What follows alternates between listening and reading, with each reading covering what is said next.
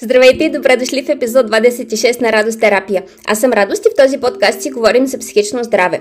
В няколко поредни епизода предстои да си поговорим за сънищата и днес е първият от тях. Ще се радвам да ми пишете и да ми споделите какво бихте желали да обсъдим в тези епизоди. Какви са вашите интереси и въпроси свързани с сънищата. Както винаги в описанието ще ви оставя начините за връзка с мен. Многобройните опити да се разбере естеството на съня и на мозъчната дейност завършват с относителен неуспех.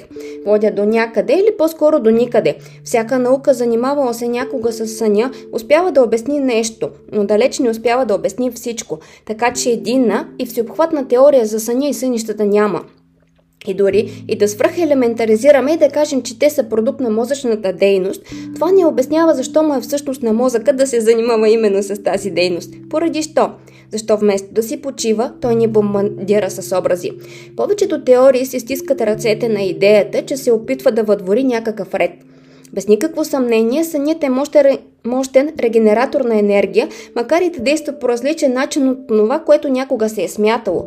Енергията, която натрупваме по време на сън, е различна по характер от тази, която складираме благодарение на поетата храна или на физическа отмора и притежава способността да ни лекува и възстановява както физически, така и емоционално, умствено, а също така и волево. Сънят и сънищата помагат изключително много при вземането на решения, откриването на отговори и намирането на идеи. Ето защо, още от най-дълбока древност, хората са се опитвали да разберат посланията на сънищата. При ацтеките дори върховното божество е богът отговорен за сънищата. Епосът на Гилгамеш намира се върху каменни плочи, датиран 5000 години преди новата ера, е най-старото писмено доказателство за значението на сънищата. Смята се, че най-древната книга, отиваме вече върху хартиен вариант, посветена на сънищата е сборник, компилирал съновиденията на асирийци, вавилонци и египтяни, озаглавен Онейрокритика е публикуван под редакцията на грък на име Артемидор. Това е единственото значимо произведение посветено на темата преди 19 век. Асирийците, вавилонците и шумерите считали А за Аор, за бога на сънищата, който според тях господство в царството на подземните дълбини, наречено Голямата земя, където той поддържал цял легион от помощници, чието роля била да предават божествените послания на спящите хора.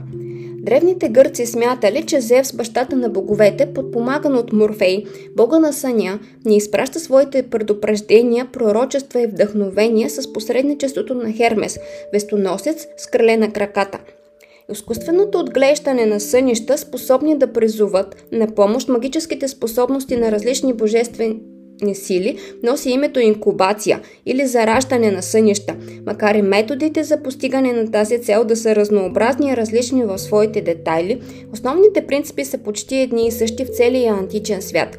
Зараждането се осъществява посредством заспиване в храм с намерението да получиш на сън отговор от даден бог или богиня на въпрос отправен към него след извършването на задължителни за целта ритуали – в Древен Египет, между 4000 и 2000 години преди новата ера, се смята, че е съществувало специално селище, наречено Абукир – разположена в покрайнините на пустинята южно от Кайро.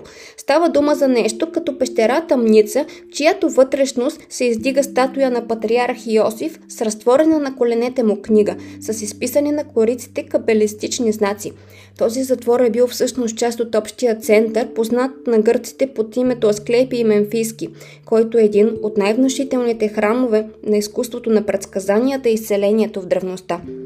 Царете и фараоните на Древен Египет предавали голямо значение на своите сънища, дълбоко убедени, че те носят съветите и закрилата на боговете, за тях самите и за тяхното потомство. В Древен Рим най-силните и потенциално значими сънища са се разглеждали пред Сената – при северноамериканските индианци се смята, че само вожда на племето сънува сънища, отнасящи се до съдбата на цялото племе. Обикновените членове на племето сънуват само за себе си. Интересен момент е, че ако вожда бъде сменен, новият започва да сънува знаковите сънища за племето, а старият е освободен от тази отговорност. Библията за първи път се говори за това, че сънищата могат да имат не пряко, а символно значение. За преки се приемат само сънищата, в които Бог директно говори на човек. Занимавам се с програми за работа с сънища повече от 10 години и до сега никой Бог, ама съвсем никой не е дошъл да ни каже нещо. Защо така не искат да си говорят с нас? Под нас имам предвид моите клиенти. Не знам. Но пък за толкова години работа с материята на сънищата, наистина мога да кажа, че диалозите и особено вътрешните диалози по време на сън, отнасящи се до случващото се в съня, често са автентични и не кодирани и са добра отправна точка за дешифрирането на съня. Майка ми имаше някакъв сън, свързан с предишната й работа, когато още работеше там. Той завършваше с нейна мисъл, трябва да внимавам повече. Разказва ми го, аз наблягам на това, че трябва да внимава повече разговора приключва. След няколко дена ми се обажда и ми разказва, че се е случил някакъв инцидент на работа. И аз се питам и какво стана, трябва да внимавам повече беше го забравила, но пък съня си беше свършил работата, беше я предупредил. Той е отговорно за нейното забравяне не носи, но като че ли хората в наши дни не са толкова отговорни към сънищата си, както е било в древността. В Гърция около 300 храма са били определени на оракулите, предсказващи чрез сънищата и там са се стичали множество поклонници. Сред най-известните са Делфи, храмът на Аполон и храмът на Епидор, където са се стичали болните с надежда, че Склепи, богът на медицината, познат в Египет под името Имотен, а в Рим Ескулай, ще им се претече на помощ по време на съня – тази помощ се е явявала обикновено под формата на практически съвет, предписващ поемането на билкови отвари, но често болните чисто и просто се са събуждали излекувани от своя сън. Жреците и жреците тълкували собствените си сънища, съдържащи божествени послания, които им се предавали по-скоро в поредица от съноведения, отколкото в един единствен сън. В ямполската култура също са се срещали подобни храмове и жреци посветени в таинството на сънищата. Подготовката за влизане в подобна церемония е траила от 7 до 100 дни. Най-голям интерес към тези храмове са имали хората с физическо и душевно страдание. Дори в наши дни някои клонове на източната медицина, например индийската, сънищата се използват като инструмент за диагностика на болния, както и за предвиждане хода на протичане на заболяването. Всичко това не е просто окултизъм, а има и научни доказателства, че може да има нещо вярно. Знаем, че в един определен момент от съня мозъкът е заед основно с проверка на цялостното функциониране на тялото, система по система, орган по орган, извършва се сканиране. Съновидение след приключване на сканирането на тялото би могло да се е чисто и просто репорт. Само, че спящия човек няма да получи директно послание, ще сънува нещо, което ще бъде транскрибирано в нещо друго според собствената му енигма, т.е. начина по който неговото несъзнавано превръща енергията и информацията в символи. Ще ви дам пример със сън на мой клиент – той сънува, че се намира в операционна зала с отворен гърден кош. По време на операцията, заедно с него, в операционната се намира и негова колежка от университета, с която ходят да пушат заедно в почивките. За него този сън беше знак, че трябва да спре цигарите. В съвременния свят Фройд връща сънищата отново като феномен, на който да се обърне внимание, като този път се приема, че те не са знак пратен от боговете, а важна информация е спусната от нашето лично несъзнавано, която преминавайки всичките ни лични защити се преобразува в нещо друго. Фройд смята, че колкото по-големи съпротиви имаме към информацията, която ни носи съня, към темата, към която ни насочва, толкова по-сложно ще бъде кодирана тя и по-трудно ще бъде тълкуването на съня. Той нарича това, което сънуваме, явно съдържание на съня, а посланието, което носи, латентно съдържание на съня повечето случаи хората са свикнали да гледат на сънищата като на оракул, вероятно защото в историята на цялото човечество са записани през вековете именно тези сънища, които са предсказали някои исторически събития. Със сведения Юнг е сънувал сън, който е предсказал Втората световна война. Далеч не всички сънища са такива. Биха могли да бъдат просто предупреждение вместо предсказание. Тоест съня казва на сънуващия, внимавай, запътил си се на еди къде си. Често с възможността да обърнеш и да промениш хода на събитията, но и това не са далеч най-често срещания вид сънища. По-голямата част от сънищата са отломки от скорошни събития и преживявания, опит да подредим в себе си случващото се. Съновидението просто ни показва доколко успешно се справяме. Друг вид сънища са насочени към опитите ни да подредим в себе си предстоящи неща планове, цели, задачи. И може би най-важният и смислен за мен вид сънища са тези, които ни показват какво се случва в нашия вътрешен свят в настоящия момент. Нашите притеснения, страхове и опасения, нашите желания и купнежи. Какво ни е важно, кой ни е важен, кое как си го преживяваме, как се справяме и доколко стратегиите ни за справяне са ефективни. В повечето случаи парчетата от изминалия ден се наместват в първите сънища непосредствено след заспиване. Сънищата преди събуждане на сутринта носят информация насочена към предстоящите събития, а сънищата по средата на нощта се отнасят до вътрешния ни свят. Без значение в кой момент е съня и от кой вид е, без значение кои са главните действащи лица, той винаги е личен и винаги се отнася само и единствено до сънуващия, освен ако не сте си хаман. Понякога сънищата дават отговори или идеи, особено за тези, които умеят не само да задават въпроси, но да останат отворени за отговора. Много открития в науката са направени с помощта на сънищата. Любима ми е историята на Димитрий Менделеев, който много искал да измисли начин да подреди по полезен начин всички открити до тогава химични елементи. Сънувал глас, който му казал, те се редуват.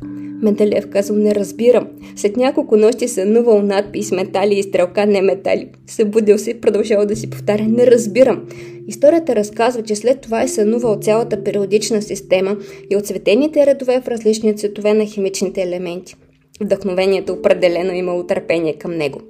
Робърт Луис Стивенсън е може би най-големият късметлия след, сред авторите, създаващи произведенията си на базата на сънищата си. Той е имал щастието да помни почти всичките си сънища. В книгата си Пътешествие във вътрешността на страната той обяснява как цели завършени истории са му идвали на сън. Но след нощ той подхващал на ново нишката на историята от там, откъдето била свършила предната нощ. Много композитори са чували бъдещите си произведения на сън. Джузепе Тартини не само е чул своето произведение в съня си, но е видял и кой майстор на цигулката ще го изпълни. Твърди се, че Леонардо да Винчи е откривал голяма част от идеите си в полето на сънищата. Школата на сюрреализма дава съвсем ново поле за изява на сънищата, включително и на кошмарите. Пресъздава се истинската атмосфера на сънищата и се постига изключително сходно въздействие. В първата зала, в която се провеждаха моите професионални обучения, имаше репродукции на Салвадор Дали. Да, определено всичко би могло да е извадено от нечий сън. Но какво все пак отличава Дали, Да Винчи и Менделеев от обикновения човек? Умението да улавят идеята, без значение по кое време на нощта се появи и след това да я превърнат в реалност. Умеят да общуват със себе си, умеят да слушат в себе си, имат партньорски взаимоотношения с душата си. Те обръщат внимание на своите сънища и не ги смятат за безсмислени глупости. Фройд има един много готин е, история за един негов сън с непознат червенокос господин. Повтарял си известно време, че този син е пълна безмислица и след това се запитал. Хм, ако това беше сън на мой пациент, щях ли да се съглася с това твърдение? След това сяда да изписва няколко страници с асоциации и размишления. Оказва се, че съня не е безмислица. Посланията в сънищата идват от сънуващия, за сънуващия, чрез символиката изградена от съзнанието на сънуващия. Много е индивидуално, много е специфично и когато е толкова индивидуално и специфично, няма как да бъде общо. Ето защо общите съновници, съдържащи общ за всички хора ключ за дешифриране на сънищата, не вършат работа. Това, което за фараона са означавали седемте тлъсти и седемте мършеви крави е едно, за съседа от горният етаж ще може да е нещо съвсем друго.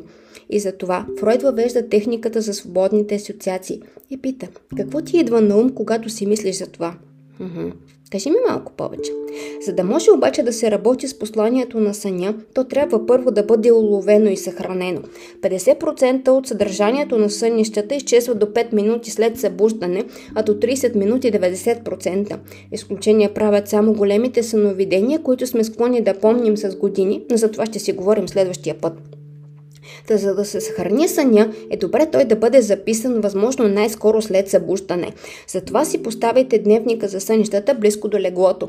Така показвате своят ангажимент към своите сънища и желанието да се слушате в тяхното послание. Разбира се, че вместо на хартиен носител можете да използвате и ноц на смартфона. По-важно е сънят да бъде записан и всички сънища да бъдат съхранени на едно място. Така след това лесно могат да бъдат проследени определени тенденции или да се отбележат промени. Толкова за днес. Желая ви много вътрешна и външна радост, сънища изпълнени с радост и до следващия понеделник, когато ще продължиме темата с сънищата.